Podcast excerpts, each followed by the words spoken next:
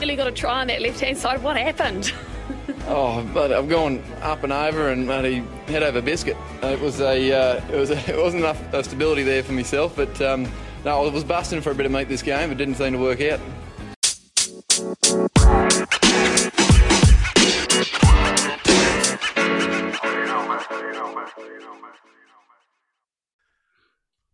So, everybody, hello, cheers, and welcome, welcome once again to the Scrum of the Earth podcast, the weekly show that brings you news, results, great interviews, and so much more, all about the world of rugby union. As always, I am David Lawrence. I'm an American rugby fan who follows the game wherever I can find it, all over the globe. Today, however, is a bonus episode. And this time, I'm incredibly excited to welcome Will Owen, a rugby internet icon, who I'm assured will, with my help, of course, fix the entirety of all things Welsh rugby. Just an incredible guy. Um, if you'd like to get in touch, please do, but I'm going to save the contact info for the end for the sake of brevity. So diving right in, Mr. Owen, uh, Mr. Owen, am I right? Uh, all right to call you Will? Yes, of course you are. Of course you are. It's my name. I always start with that though, just in case. You know. Yeah. I feel uh, uh, if you said no, I feel like that would set a different tone for the the rest of the conversation. I like to think you've got a backup set of notes for the more formal questions. oh, let me just switch to my jerk script here. Uh, so again, welcome, welcome. Thank you so much for joining the Scrum of the Earth today. I very much appreciate your taking the time. How are you today? Yeah, no, all good, thank you. All good. I'm very, very glad to be here. I've, um, yeah, I've, I've, I've looked forward to this since since you booked me. So yes. Well, it's really generous of, you to share your time with us. I really appreciate it. Now, uh, of course, on my end, I did very thorough research for this, so we should start with the obvious. Are you and Eleanor Tomlinson of the show Poldark still an item? You know, there, there was a storm of coverage around you when you went into isolation together at your home in Coventry. Is that still going well with her?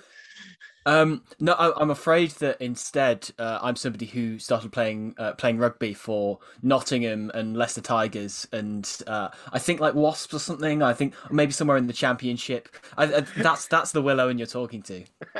well, my producer just threw a rock at my head with a note tied to it. It says something to the extent of, "There is more than one Will Owen in the world, you idiot." I mean, is that is that possible? Is he is he right right now?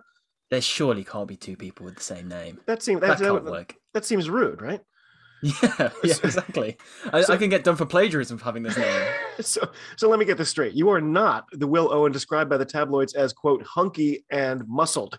And no, uh, no, no, that that is still me. That oh, is okay, still good, me. good, good. Um, the, the rest of it, the rest of it's not not true. So you don't have twelve under twenty caps for England at this stage, is that right?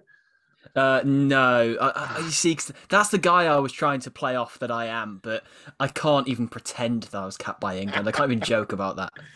Well, uh, you know, thanks for joining us today. Uh, that, that was great. Uh, uh to be honest, I have nothing else to ask. Everything was going to be about Miss Tomlinson from here on out.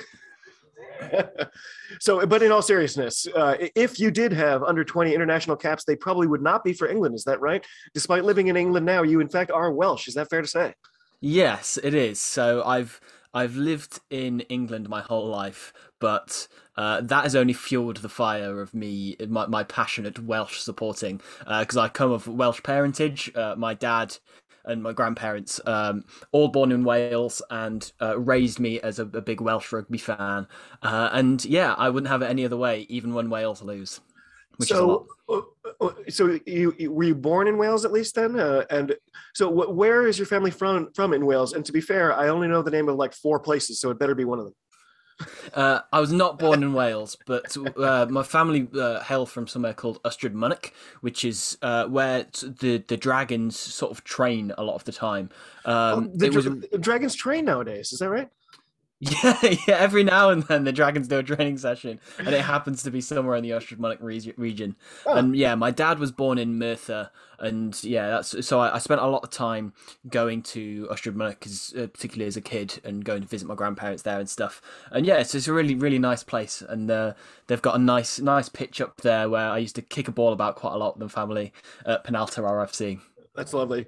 So I, I, know you're friendly with Lee and Josh from the, the Blood and Mud podcast. Yes. One of the things Lee, Lee likes to do to rag on Americans is, is when he does his, uh, okay, now coming to you live from Wales, England.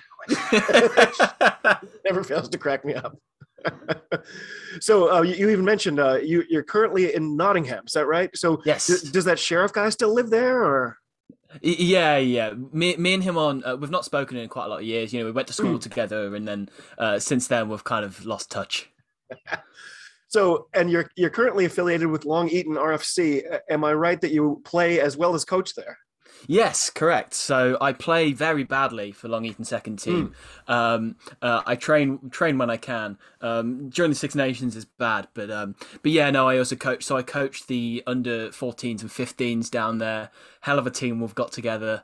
Um, yeah, no, it's, it's it's a good environment down there. It's a really really nice club. I've been there for best part of ten years now, I think. Oh, nice. Um, yeah, and I, I love it down there. It's it's a really nice club. I'm actually sporting my my Long Eaton Oh, uh, yeah. shirt right now as we speak. I, I wear my Long Eaton stash basically everywhere I go. I have to say it's a great kit. I, I saw, No, thank you, I thank you. I see you're you're sporting a New England Free Jacks hoodie. Oh, yes. not? Yeah. So um, my brother supports New England Free Jacks, but I'm a San, San Diego Legion fan. Oh. Uh, it started off as a bit of a rivalry we had between the two of us, but we've kind of reached a point where we've decided that each other's teams are our second teams. So when the Free Jacks are playing Oh, against right, right, okay. Legion, I will cheer for the Free Jacks. So Okay. you're on an unbeaten run, so you're doing well so far. It's true. We're currently the Leinster of MLR. And yeah, yeah. San Diego, they, they look really good this year. I think they might be back to where they were sort of at the beginning of the the, the early days of the league. They they and Yeah. Seattle both actually look pretty good this year. Yeah, by which you mean you've got Mon- we've got Ma'a Nonu back, which is which is the big difference. But yeah, shame about the loss to Seattle uh, at the end. I thought we might have nicked it, but You know, good and, game nonetheless. And um, the Beast, of course, he was uh, Hmm. he, he signed for DC the year that everything went into lockdown. I you know I had my ticket lined up. I'm a season ticket holder, and that date was circled in my calendar when the Beast was going to be coming to Oh, town, and I could see him in person. And, Oh man, yeah, the that uh, so good. Was the, the, the home opener was scheduled for March 14th, 2020. The state of Massachusetts went into lockdown on March 13th.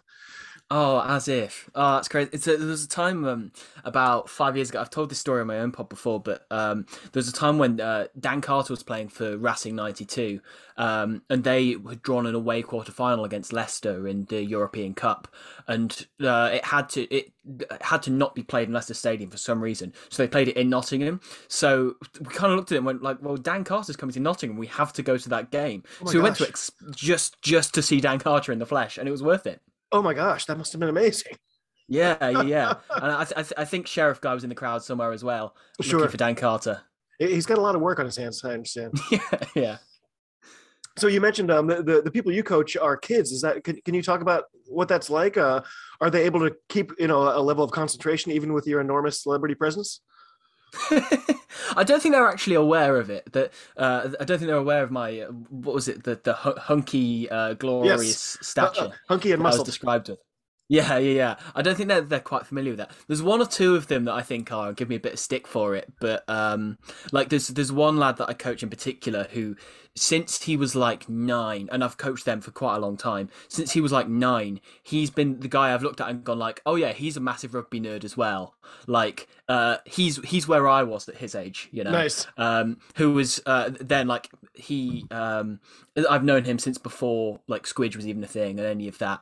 So he's kind of witnessed it all happen and is the first one to give me stick for it. But yeah, there's, I think I think the majority of them aren't aware of the fact that I actually work in rugby full time. I keep it quiet uh, on the majority of it. But I'll talk about Long Eaton. I'll talk I'll talk them up publicly, but I won't talk privately about what I do elsewhere. So as I was scrolling through lots of pictures of Eleanor Tomlinson, I also came across something from it was only about a half a year ago, and that this was Long Eaton RFC making an official attempt at a world record. Um, can Yes. you talk about that? The, the ad I saw mentioned that there would be a special guest appearance by a, a guy by the name of Eddie Jones. Did that in fact happen? And uh, did you see the weird, o- overly contemplative headshot he picked for the poster? He's sort of like touching his chin, like he's thinking deeply about something, but it honestly looks like they just photoshopped somebody else's hand entirely. Yeah, it is. It is an interesting shot that they, they, they picked for that. I know exactly the one you mean. He did show up. Apparently, he just drove there himself. Uh, Oh. because like when when we uh, we all rocked up, so basically the world record that you're referring to was uh, we set a world record and we did we, we managed to achieve the record uh, for the the biggest rugby training session in the world. Um, and we got I think the, I think the official record stood at thousand and thirty. We managed to get there, so we beat a club in Japan, who apparently the word's already got back to them, and they're already trying to beat that record Ah. again. Um, which would be a nice little ding dong battle, and see if we can get uh, Eddie Jones and his whole England squad next time Yeah, uh, yeah. to boost the numbers a bit more. But yeah, so um, there was a point on that day where every time a fancy car pulled up into the car park, everyone was looking at going, "Oh, is that Eddie? Is that Eddie?" And it was like we we didn't manage to get hold of him. Like um, he did show up. And I think everybody who was there, other than me, ended up meeting Eddie Jones because I was busy playing like playing a casual game of touch on the sidelines uh, with with some mates um, and some of the lads I coached. Well, you, well. were hoping to get spotted by him. That's what you were doing, obviously. Yeah, that's it. That's it. So, because it's my dream to turn down an England call up uh, and say, no, actually, I'm Welsh. I can't. I can't do this. I don't want to spoil my eligibility, Eddie. I'm sorry. yeah, exactly. Who knows what Wayne Pivac wants? If Well- if he wants if he wants a really average second team level scrum half, then he knows where to find one. Well, I, I think he's done a good job of finding those in general right these days. But that's very true. It's very true. so, on top of being an incredibly niche superstar, and apart from both playing and coaching this game I love, you also do a bit of writing and video editing. Can you tell my listeners where they might find your work in its various forms right now? Yeah, so I write mainly for Rugby Pass, and there's uh, what was formerly known as the 15, the XV Rugby Pass Plus is now called. Uh, so that's who I write for generally. I've done a bit of some freelance work for other places like Rugby Journal and Rugby World and stuff, but I mainly write for Rugby Pass. Um, I try to I try to uh, do analysis stuff, but what people class as analysis these days, clearly the bar is quite low. Hence me getting work. Thank so God. yeah, I also yeah I also um, I do uh, often the, at the minute I'm doing the player ratings for Wales uh, for each Six Nations game, which is um, a, a mixed uh, bag because you don't know if it's going to be a fun task or a completely painful one. um, yeah, in terms of the video stuff, so I work for the the Squidge Rugby YouTube channel, which is uh, run by my brother, set up by him, and it was all done by him for the first few years, and then he didn't sleep for those said few years, uh, and realised he needed a bit of help. So since the 2019 World Cup, I've been doing bits of analysis for him for uh, for internationals. Um, and yeah, this year I've taken on a lot of the video editing stuff. So we've got an office in town where we work in, work on those videos together to try and speed up the process and allow him to sleep a little bit more. So yeah, Uh, you know, I, I put in my notes here. Wayne Pivac was supposed to announce his squad this morning, and I left myself a note saying, "Make sure you go look at that list." And then I didn't. Have you, in fact, seen the uh, the the match day squad? yes, I have, I have. I'm desperately Um, trying to find it. Yeah, so Louis Rees-Zammit's uh, out. Uh, yeah, so that they mentioned call. yesterday. That that was the only thing I had down here. Um, I was shocked to see him left off, um, but that might be the most sort of obvious pick. You know, Hmm. what are some more surprising things for you? Um, so, somewhat surprising, but I think correct is the back row they've gone with. I think Jack Morgan had a really good game against Scotland, but they've gone with Moriarty, Faletau, and Basham back row, which I think is the correct back row to go with because it's really physical. It's going to be tough out in Twickenham. Uh, Moriarty played quietly very well against Scotland. Uh, I think Jack Morgan. It's good to test him out and see what he's going to be like off the bench. So I'm a massive advocate for Ellis Jenkins, and hopefully he'll come back later in the tournament. But I think for this particular game, that's the correct back row to go with. So uh, you mentioned Louis Rees-Zammit. Uh, I don't know. I've told a few people this. Uh, so I was talking to a, a friend on the on like a rugby forum, and it turned out he was a little more sensitive about language. I had had said something about "God damn it" at one point. He was like, you know, I would prefer it if you didn't say that. And I realized the perfect substitute is Louis Rees-Zammit. It's, it's the perfect little like it fits the cadence and everything. Um, but because he's such a special player on attack, does he kind of get a pass on defense a lot of times? Is that is that what kept him out of the squad this time? Do you think it was uh, you know missed tackles? I think it's an, it's it's a, point worth mentioning because um, I I think he generally is quite good on defence, but he did let in that Darcy Graham try against Scotland, which I'm not sure anyone could have could have stopped it, but Very he- true, he very true. That was yeah an exceptional finish, but yeah, I think he's he's by no means a bad defender, but Uh, I and people have said things before about Cuthbert's defense. I think he's better now than he certainly used to be. But mm. I think that, that maybe is that maybe is an aspect of it. But I think generally Zammit's been on less good form than he typically has been in the past couple of years. So I imagine that's basically what it is to send him away to to get back into form and see how he goes in future. Well, how many years do you think it's going to be before he finds himself in need of an actual shave? I think it'll be a while. I think he's he's struggling in that department. But I mean, in fairness, he is only 11 years old, isn't he? So. It's true. Yeah. You've done a great job coaching him, by the way. yeah, yeah. He, he's he, uh, his years at Long Eaton will never be forgotten. So I, I did notice yesterday, at least, uh, Josh Adams, of course, is on the squad. He seems pretty locked on. Um, what did you think about the Josh Adams playing center experiment? I think that's over now. He's back on the wing. Is that right? Yeah, thank God that's over. I mean, um, I can't. I assume that's happened before. I can't think of any examples when that when that was the case, though. Uh, he's played two games at centre in professional rugby, which is quite alarming, and one of them being that that game yeah. against Ireland, uh, which it's just it really baffles me. And like I, I, was saying this before it happened, like if you've got one of the best wingers in the world, why would you play him in a different position other than the wing? Yeah. It's so specialised, and like what makes him a good winger is that he chases kicks well and he finishes tries on the wing really well and he defends the wing well. And it's just like none of those skills are transferable to the centre. And he gave it his best shot, but bless him, it wasn't his day. It's not wasn't his position. Well, I, I, did read that in an effort to rule out several of the England, England players who are going to be facing Wales this weekend, that Josh has actually been sending out invitations to gender reveal parties. Do you think that might work? yeah, yeah, I, I, think that I think that's a good shout. I think um, look, I think um, a lot of the Exeter players will probably buy into that. I think yeah. probably I can see Jack Nowell definitely getting distracted and heading off in that direction. Henry Slade, who knows? He's a complete. He, he's a wild card. He's standing there right now with, a, with some flowers or something. Guys. Yeah. uh, for any listeners who didn't get that, by the way, just uh, just search the terms Josh Adams and gender reveal. It is incredibly dumb slash funny. Uh, that, that was a classic one of all, of all the lockdown tales. That that one's up there. So this weekend is going to be a big one in Six Nations. It's probably going to be defining the narrative we take away. Uh, give me a couple of things that you're thinking about heading into this Saturday. It's going to be really exciting. I'm going to be watching um, I know I'm mostly joking around here, but I do like to ask actual questions every now and then. Um, what are you looking forward to most this weekend? Uh, what am I looking forward to most? Scotland. I think that's what I'm looking forward to most. Hey, no, okay. Um, I mean, uh, Wales England's always a game that I dread during the week, especially when it's away in Twickenham as it is this year. Uh, so I I'm always pessimistic in the hope that I then can't be disappointed, and somehow I still am. Yeah, um, yeah. I'm yeah. So uh, to take that question seriously, I am looking forward to Scotland the most because I love watching them play at Murrayfield, and I think they'll back themselves against France, despite how round two went with France winning, Scotland losing. I think Scotland haven't become a bad team overnight, and I can definitely see them pulling out pulling out a big performance on Saturday. Yeah, the uh, the guys on the on several Scottish podcasts actually always talk about how it's the hope that kills you. So every time I find myself starting to root for Scotland, I make sure I stop. It feels like it, yes. it's it, it's like in quantum physics when you know observing the finish line somehow influences the actual outcome. I just don't want any of yeah. my hope anywhere near the match.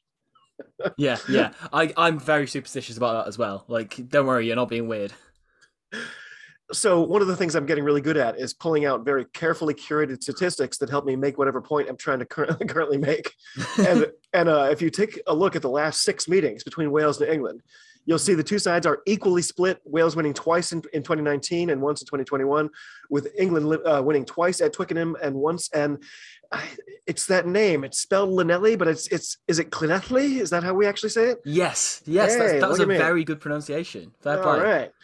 So if you weren't that carefully curating, you'd also see that England won the four prior to that streak.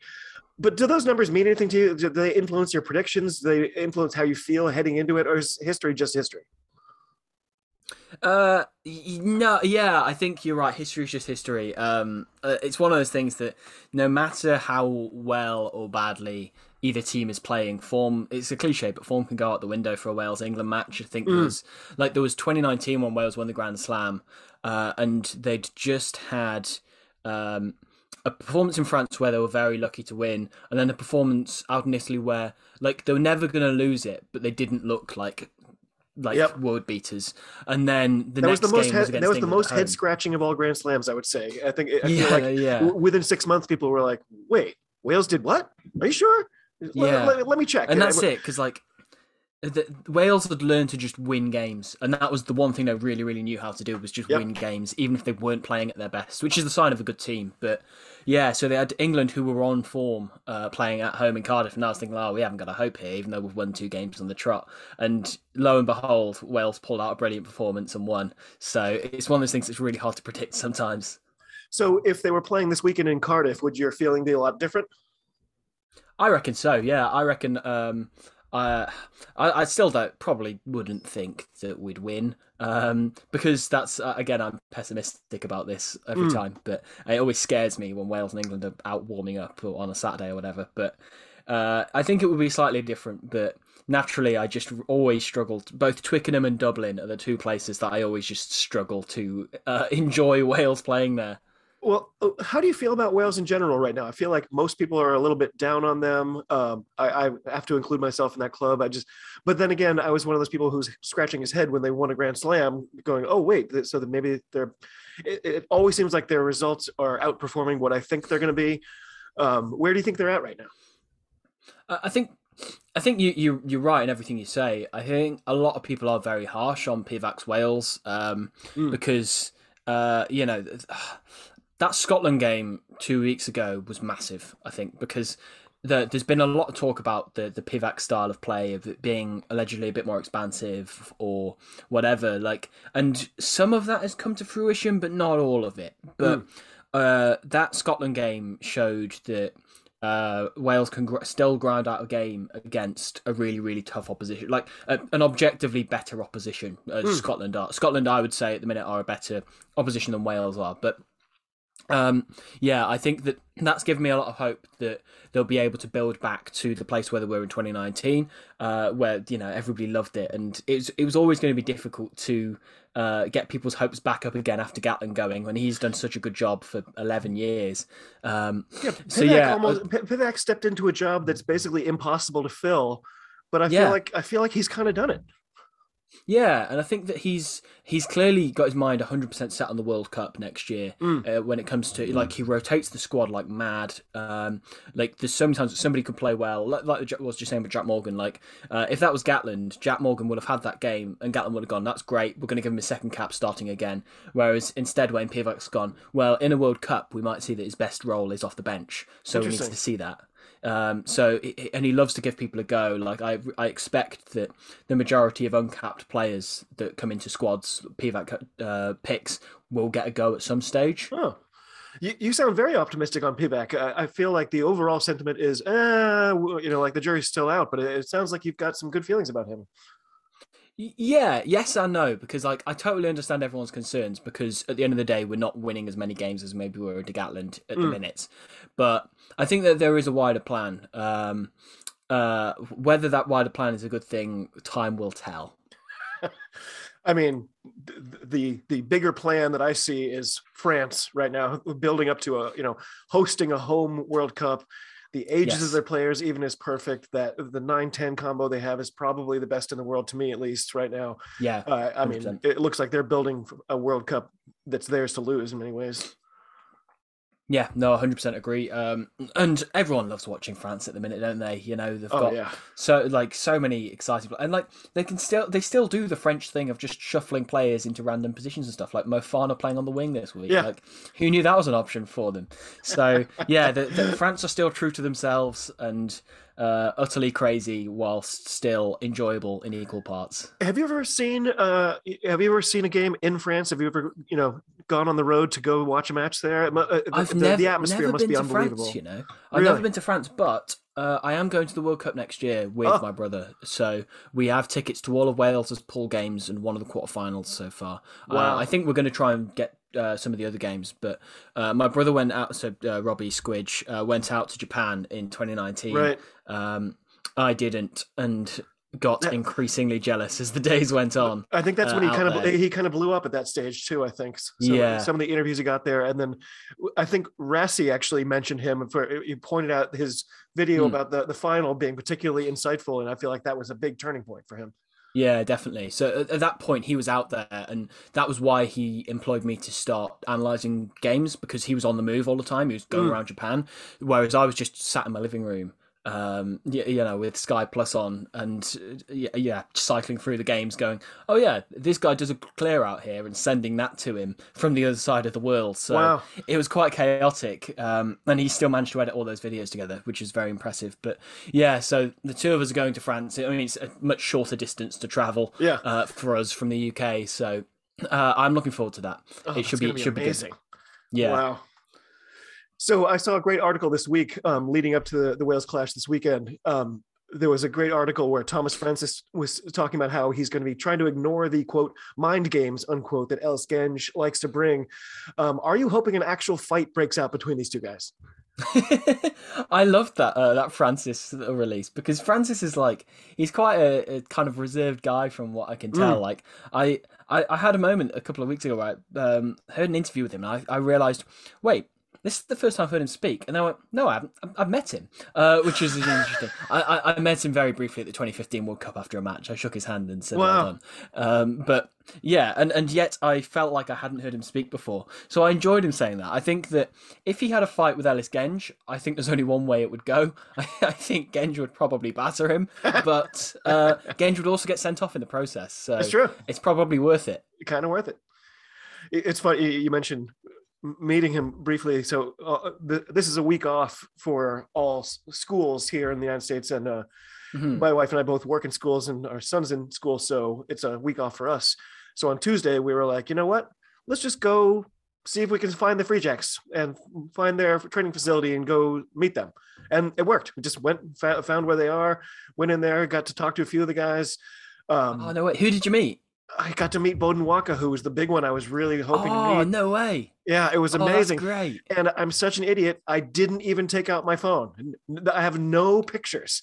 And then, uh, oh man, they, they went and had their training session out in the at the stadium, so I was able to go watch some of that too, and took some pictures of that. But I have nothing. I have no photographic evidence that I met Beaudein Oh Waaka. man, I'm so mad at myself. but still, it's all up there. It's all in the it's all in the memory. Yeah, it, and it was great. And, and the, you know they're just that's so good, man. It was super cool, and they, and I had my little son there, and of course, there's nothing better than these enormous hulking men being like, "Hey." hey little guy giving him the high fives and stuff. That's great. That's so good. That's good to hear. Uh, you know i always imagined that the the free jacks uh, would be a welcoming team like that so fair play. There's it's a great attitude they've got this year for sure. Um, so that article about uh, uh about tomas francis um, so I noticed while I was reading it that Wales have not actually won at Twickenham since the 2015 World Cup, and that was when Francis was just arriving on the international stage. And the quote yes. here is, uh, "quote I've only won there once, which was my fourth cap in the World Cup." Says uh, Francis, "That was one of the best days of my career. Hopefully, I can emulate it, uh, emulate that again." Unquote. So it sounds like you're a Tomas Francis fan. Uh, has he been able to locate the H that he's been missing from his name all these years? yeah, yeah. I think that was um, he probably used to add the H, and then he realised that he could qualify for Wales if he removed it, um, and uh, and got picked in 2015. I am a fan of Tomas Francis, especially after that Scotland game. That was arguably his best performance for Wales. Um, not only did he score the try of the century, but he hit everything. I think he hit what, like 34 rucks, which is an insane amount for a tired prop. So uh, when I talked to John Anderson earlier this week, I asked him the question. I almost forgot to ask it of you. Um, if Alun Wyn Jones was fit, he'd be playing, right? He would have been. He'd be in the squad. Yes. And honest answer: Would that actually improve Wales' chances of victory? Uh, the, the question John posed to me was: Would Alun Wyn Jones start for any team besides Wales right now? Uh, yes, I think he is still up there in terms of the world's second rows. But the question is whether he can string together a bunch of games and still mm. stay fit rather than getting injured. I think that's become his problem because he's now at, what three injuries on the trot or something like that. I think so. Without a good run of games in between, but when he does get that, yeah, yeah, when he does get that run of games. Um, and look, that might be me being one-eyed and Welsh, but him and Adam Beard together as a combination is just world class for me. So I also wanted to ask you about Dan Biggar. I think Dan Biggar has been incredible, and I think his captaincy has been a huge success so far.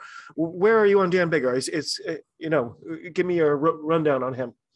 Uh, I like him. I like him. Um, so when Dan Biggar was a kid, I was really like not a fan of his because uh, he was really quite immature back in those days. But he's like he has grown massively Is, as a in terms of his jawing with the referees, or Yeah, there was a bit of that. There was a bit of that, and he was just generally very cocky around the park, I think. But now he's immeasurably improved as a player, and I think he still obviously has a back and forth with referees. Um, there's uh, I, so I've I've told this on multiple podcasts before, but the last time Wales played France at the Millennium Stadium or the Principality Stadium, uh, Matthew Carley was the referee, and after the game, Dan Biggar went up to him and said, you know, the, the players don't like you because you try and make it all about yourself, uh, and he said that to the referee, and guess who's refereeing Wales against France at the Principality Stadium this year? Oh my god, Matthew. Carley. So that's going to be what was the value of making that comment? You have to wonder. Yeah, yeah, but uh, I enjoyed it uh, in a very cynical way. But yeah, I um, I, was I was quite surprised to see Dan Biggar named as captain above Ellis Jenkins, but uh, he has clearly made quite a good go of it so far, and clearly somebody's told him that if he's going to do this, he needs to cut out the chat to referees, uh, and he has clearly done that to an extent. Yeah, yeah. He even I think there was an article with him talking about that very thing. How he's saying, "Okay, I'm gonna have to keep my tongue in my head, you know, a little bit more." Yeah, yeah. I was dreading him and Johnny Sexton being captains in the same game, but you know, Maybe uh, they would just cancel each other out. Maybe like they, they would both open their mouths and you would just hear nothing. Yeah, yeah, yeah, like white noise. Like the referee's like a dog that can only hear a certain uh, like frequency.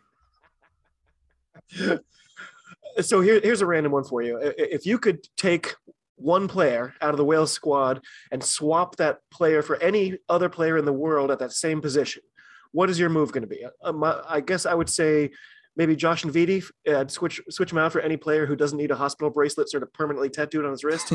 but it turns out Navidi's unavailable for this weekend, so check checkmate me. Oh, that's that's a good question. Um, any player in any position.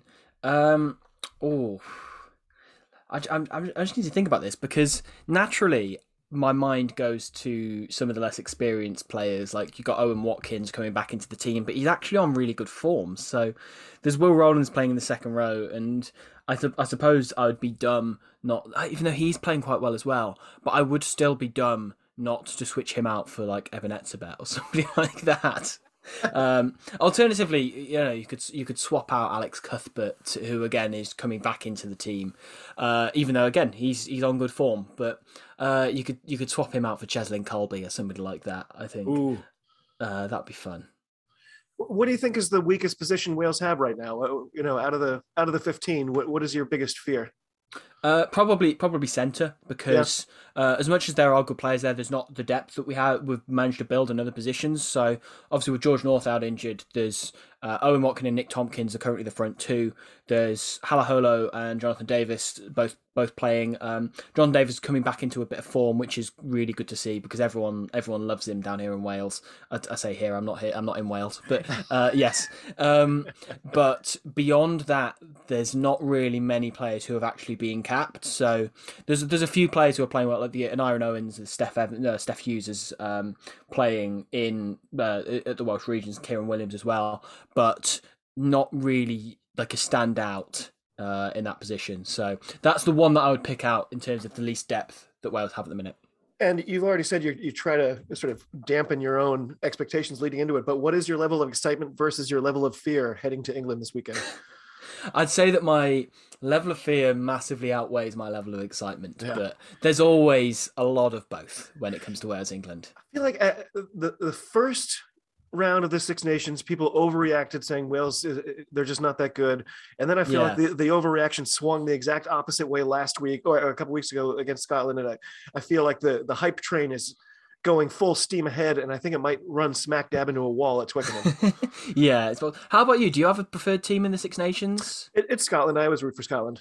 That's good. That's good. I like that. Scotland are a good team to root for because they play an exciting brand of rugby, and they got Finn Russell, so it's great. Oh, he's so fun to watch. Yeah, but you know what? Uh, the the top fourteen completely unavailable here. Uh, Like I, I Oh, follow is as it? many leagues as I can, but the top 14 is just not on the list. You can you can you know hunt on YouTube, but whenever you know when you do find it, half the time the result has the score listed in the title of the video, and it's like, well, now I don't need to watch this, and Yeah, it's really frustrating. I would love a chance to watch Finn on a more day to day basis, but you know, yeah, I'll take what I can get. Yeah. Of course, that is a shame that you don't get uh, a chance to watch that. I only get to see it in parts, but I think that's the perfect way to consume the top fourteen. Mm. Well, the it's it's very nice though. So there's a there's a website called the Rugby Network, yes, and they yeah, do the um, MLR stuff. Yeah, exactly. And they provide all the MLR games uh, for replay and for watching live. And then they've also been adding these uh what is it? The Japan League One. They, they do like two Hmm. matches. They just pick two randomly to feature every week. So I've watched a little bit of that. Um, but it's kind of hard to follow when you don't know what you're going to be watching and stuff like that. It's Yeah, funny because I, I was I was telling somebody else I was ready to criticize the Japanese league for putting the word league in there, making it look like this is a rugby league competition. ah, yeah. and then I realized, oh wait, that word is in Major League Rugby as well. but fortunately, nobody not in this Major country's ever heard League, of, though, of so- yes, and, for, and fortunately, nobody in this country has ever heard of rugby league. So Yeah, yeah, That- that's the start. Also, uh, over here, the J- Japanese league games will kick off at like five a.m., Mm. so it's it's hard to follow. I've decided that my Japanese team is the Panasonic Wild Knights. Okay. it's definitely not entirely because Hadleigh Parkes plays for them. that is my favorite thing about it. I've, I've only watched like three or four of those matches, but it's constantly like, oh, that guy. Yeah, oh, yeah. he's there. Oh, I didn't know he was there. Oh, he's here. And it, it sounds like it sounds like Faf is going to be uh, joining them pretty soon too. Oh, okay. I actually didn't realize that. So that's that. That's a fun thought. Yeah, lots of headlines yesterday saying, "Oh, he's he's it's imminent that he'll be signing with one of these Japanese teams." Oh, okay. That's cool. So, I really hope you didn't already encounter this whole thing because that might make this next bit a little bit of a dud. but I, I found a little quiz on what passes for the BBC's website here in the US. Would you care to find out if you are a true Wales fan or not? Oh, there's a lot of pressure on that. Go on then, hit me. Uh, so the, the first one is an absolute cream puff. I'm surprised they even put this one up there, but um, they said they, they said England versus Wales is the oldest international rugby fixture. True or false? I said, well, that's obviously false because the traffic would have made it impossible for England to actually get to Cardiff on time, and that would have allowed the Scots a chance to to claim that record. yes, yeah. Uh, that is that is false. Um, by the way, um, do you know when that first meeting between Wales and England took place? Uh, where and when, in fact? Uh, no. I'm I'm guessing it was somewhere in the realms of Twickenham, but I don't know exactly when. Yeah, Blackheath in London in 1881. Okay. Um, so between these two teams, they have played each other 137 times. The quiz only wanted to know which team has won the most, and I think we both know that one. So instead, I'm wondering if you have a guess at the the head to head total between these two sides. Oh, okay. Well, um, I mean, I'm I'm guessing England have won more. Um, Not by a lot. no, okay. So how many was it in total? Did you say 137 is the total. 137? So let's say, uh, oh, I need to do maths here. England, uh, but you know what?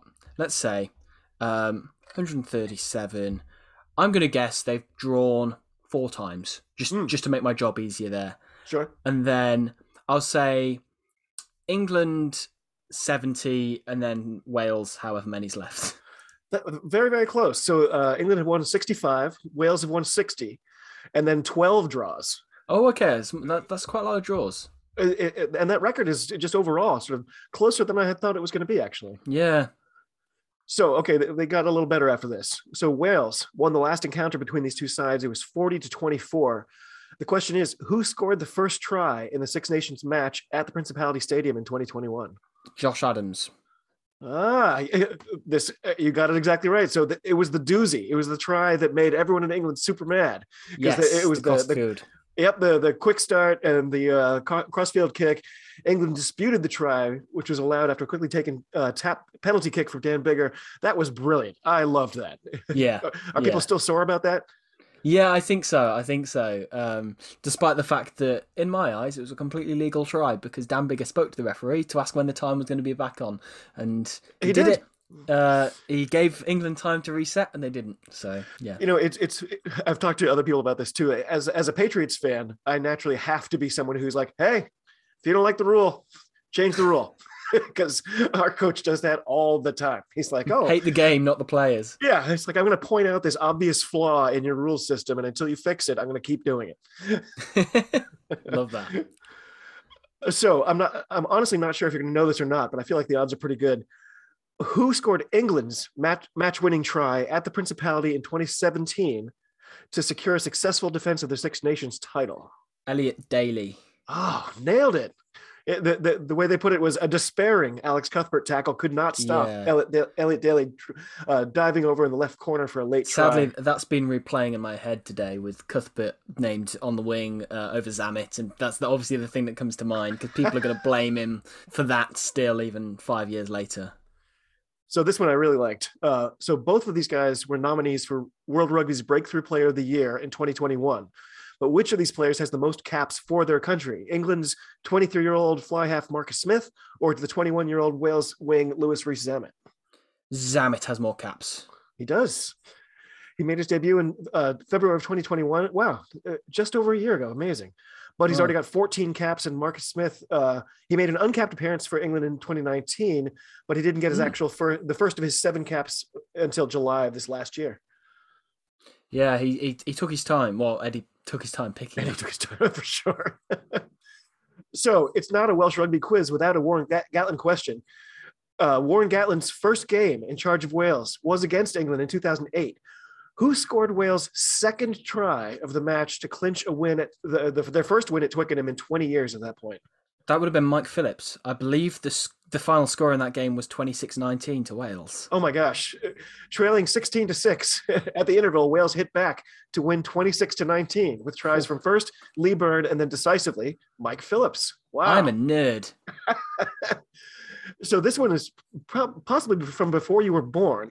Um, Okay. Wa- Wales also enjoyed a famous win over England in London nine years earlier when they played a quote home unquote game at Wembley Stadium.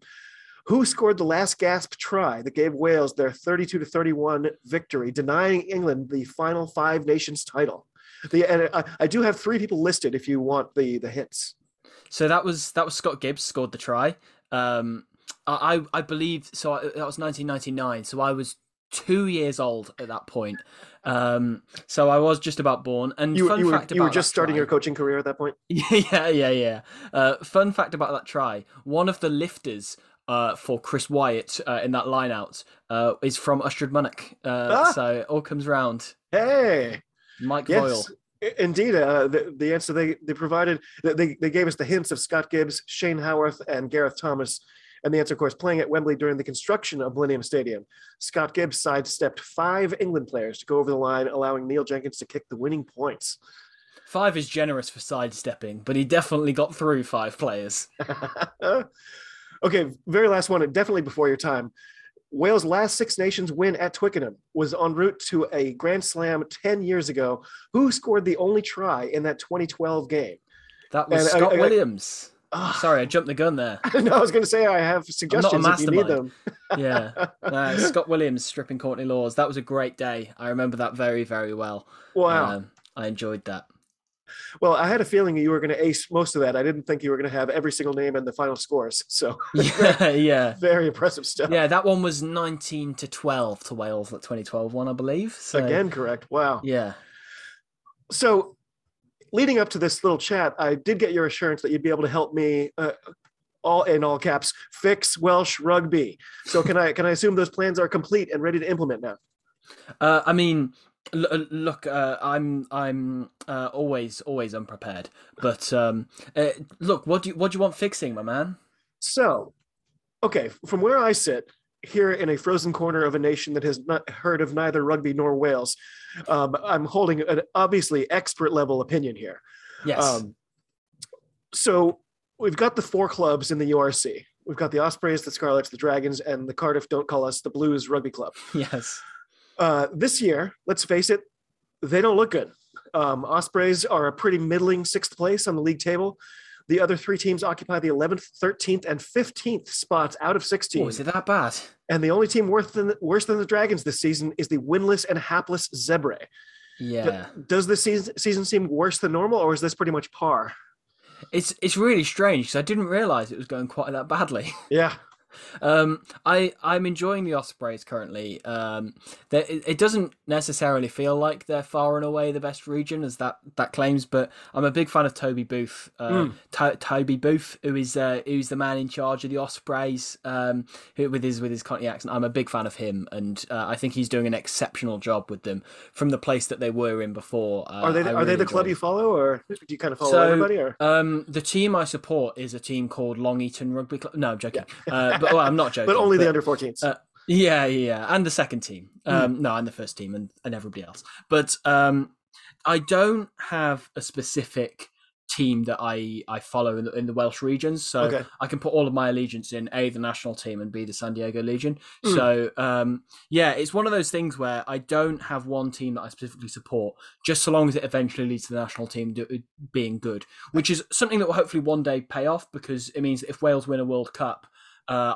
it's like, oh yeah, all of the joy that I would have got from supporting a team can now finally come out of me in one sure. go. But also, that's probably not going to happen anytime soon. So I'm just, it's a bad idea. have you, by the way, side note, have you been to San Diego? No, I've I've never been outside of Europe. oh fact. dang! San Diego is possibly the most beautiful city in this country. Okay, it's noted. just unbelievable. Yeah, who knows? Maybe one day I'll be hanging out with Ma'a Nonu out there. Oh, that would be awesome. Um, okay, so as an expert, it seems obvious to me that A, there are too many professional clubs in Wales, and B, if you consolidated those four teams into three, all of them would instantly be stronger. It seems equally obvious that all four clubs have long and storied pasts, and having one suddenly disappear would be an, a mortal wound to approximately 25% of Welsh fans, and no club would ever volunteer to become extinct. So, are those things in fact obvious, or are you going to sit here and deny my obvious expertise? well, is it? It's obvious. It's obvious expertise. I couldn't possibly deny it.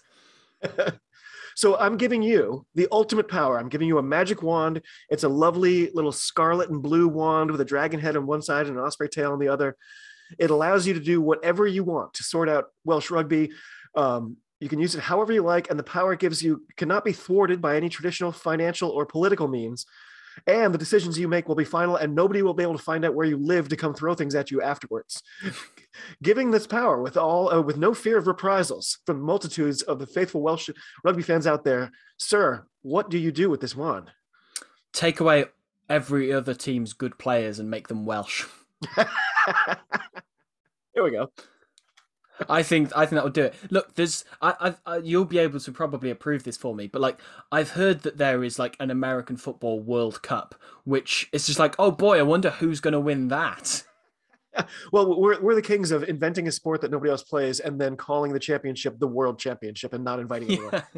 Yeah, yeah exactly, exactly. It's like I'm pretty sure that's what the USA will have done in that scenario. It's like, oh well, what you, are good, you're good at this. Oh, what you're good at this, and you're French. Oh no, you can scratch that. You know, you you can just come over and live in Boston.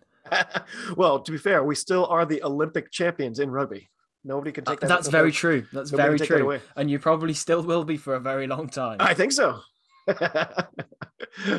don't look at sevens. Don't look at sevens. Quick. Don't look at sevens. uh, but uh, uh, you know, I have tried to ask se- several people about about this. It, it, does seem like these clubs would all be stronger if there was if they weren't stretched so thin. But obviously, nobody wants to give up their club and their the, the team they've been mm. rooting for for all this time.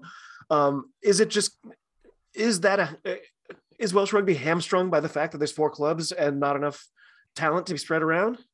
Um, I wouldn't say so because I think that one of those uh, kind of the, the, flip side of that argument is um, that there's a lot of good players who aren't of the standard to maybe win the, the, the win championships, those sorts of players won't get a chance to come through. There's only three regions, so like I, am trying to think of examples, but like the, the Jack Morgans, the Taine Bashams of the world who have come through probably wouldn't have had a chance to do that if, for example, you've got like let's say Ellis Jenkins, James Davies, uh, Ross Moriarty all playing at the same club.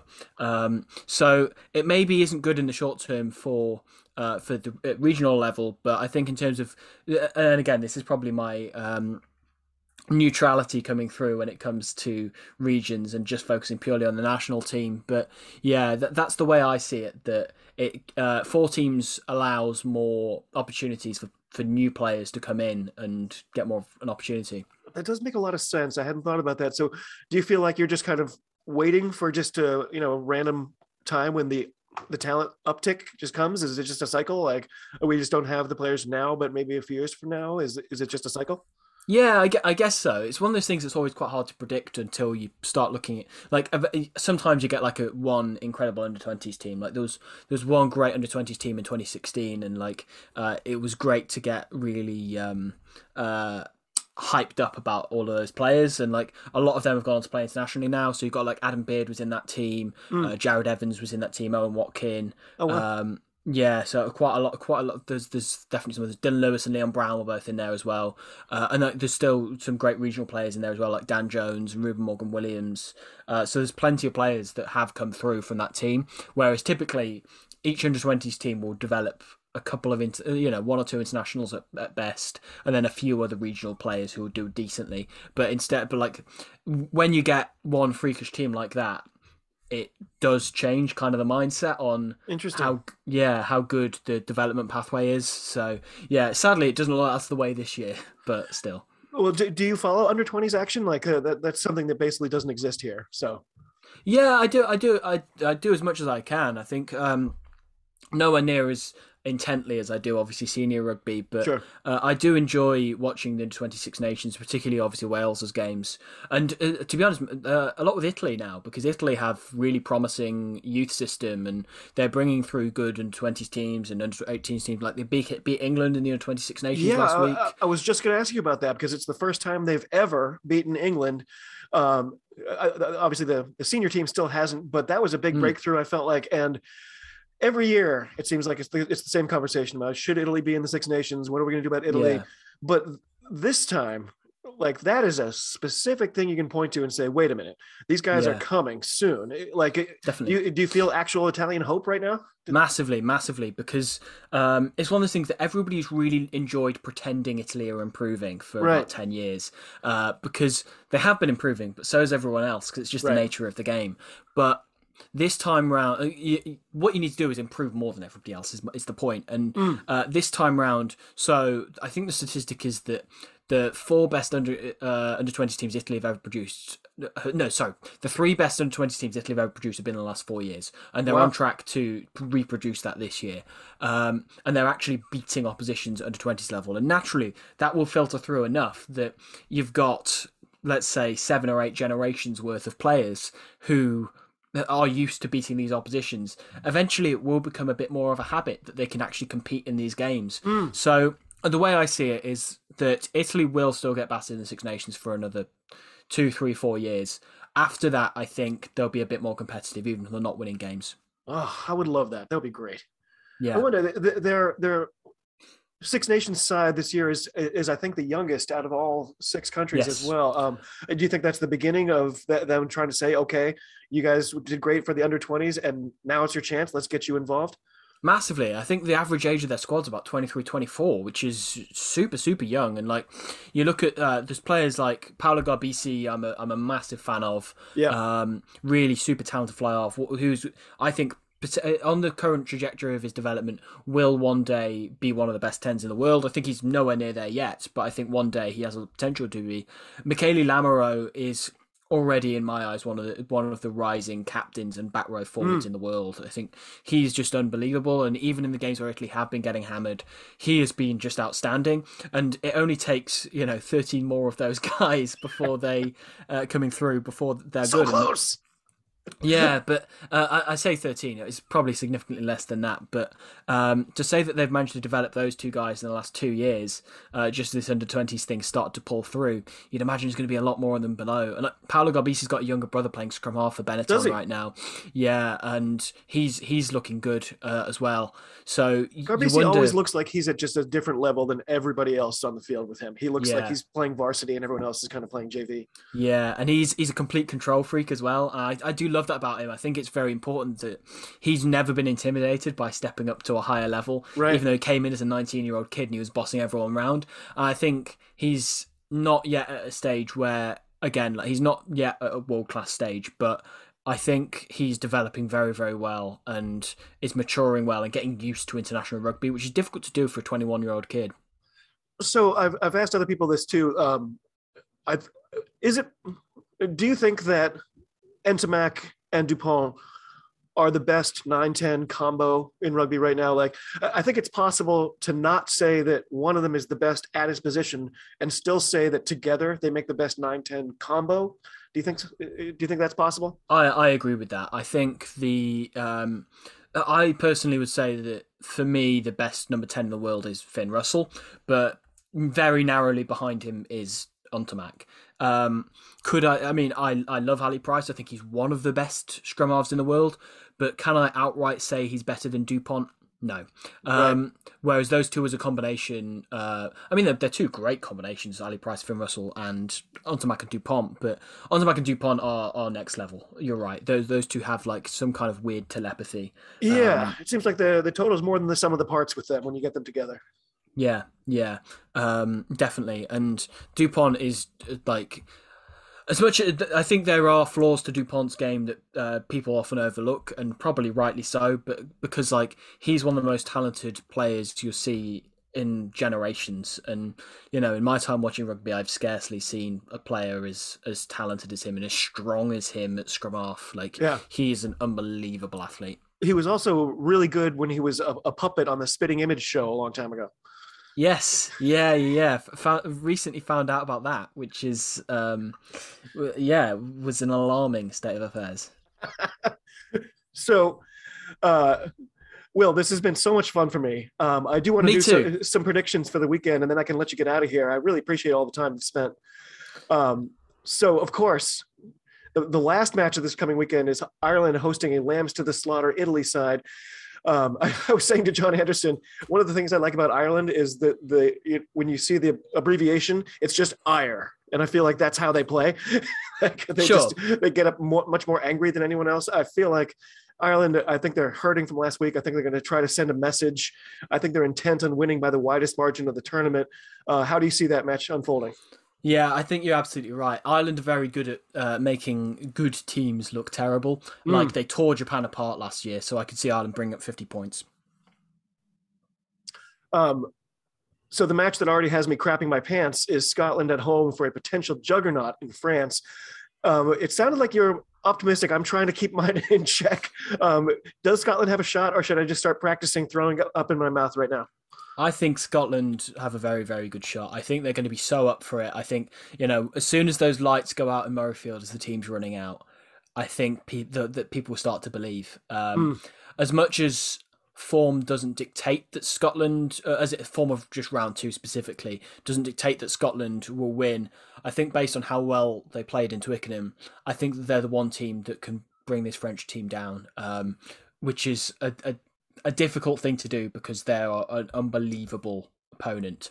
So that's going to be super tight. I think there's going to be like no space on the field.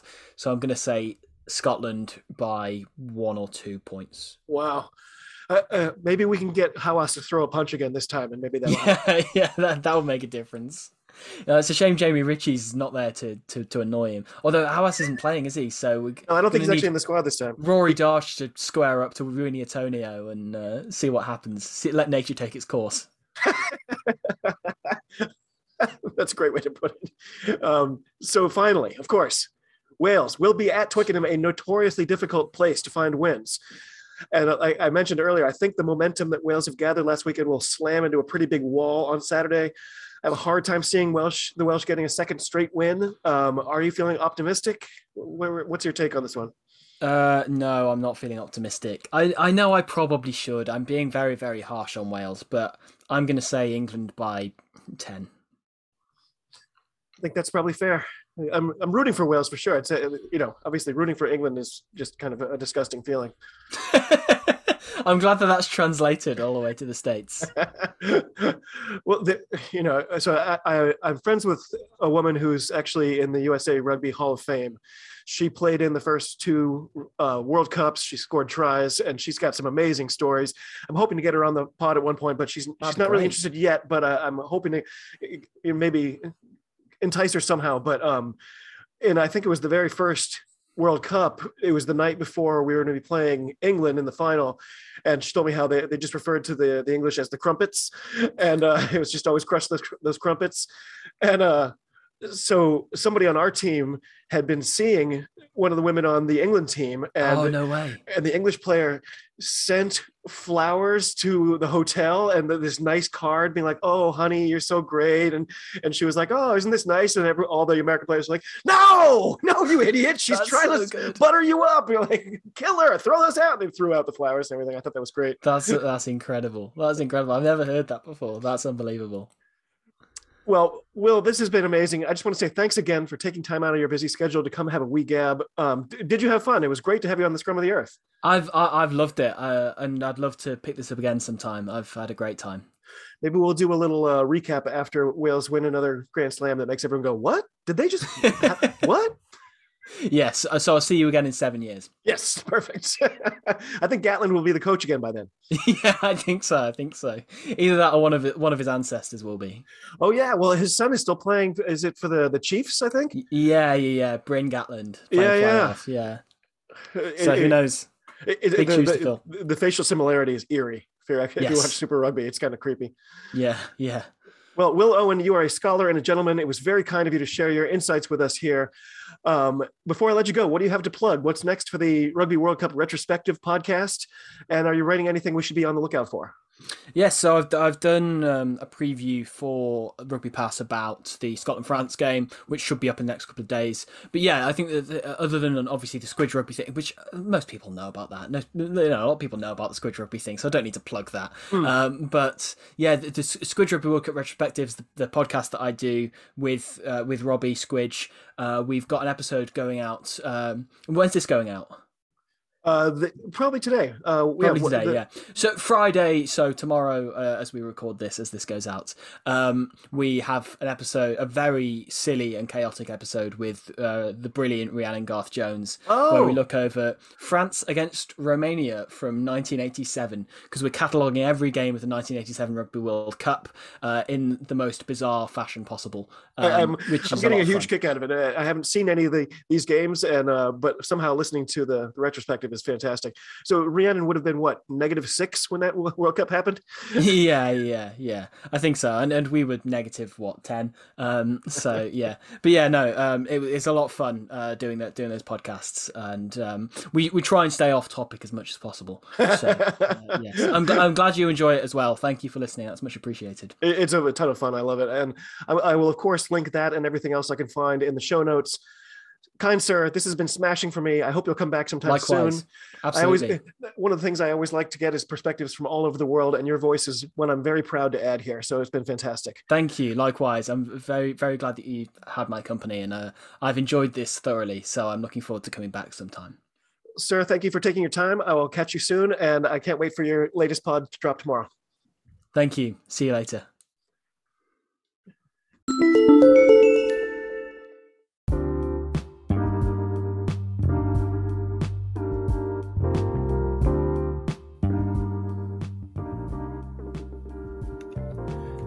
My friends, that does it for this very special bonus pod. I hope you've enjoyed it as much as I have. It's been just such a such a great talk, such a fun time.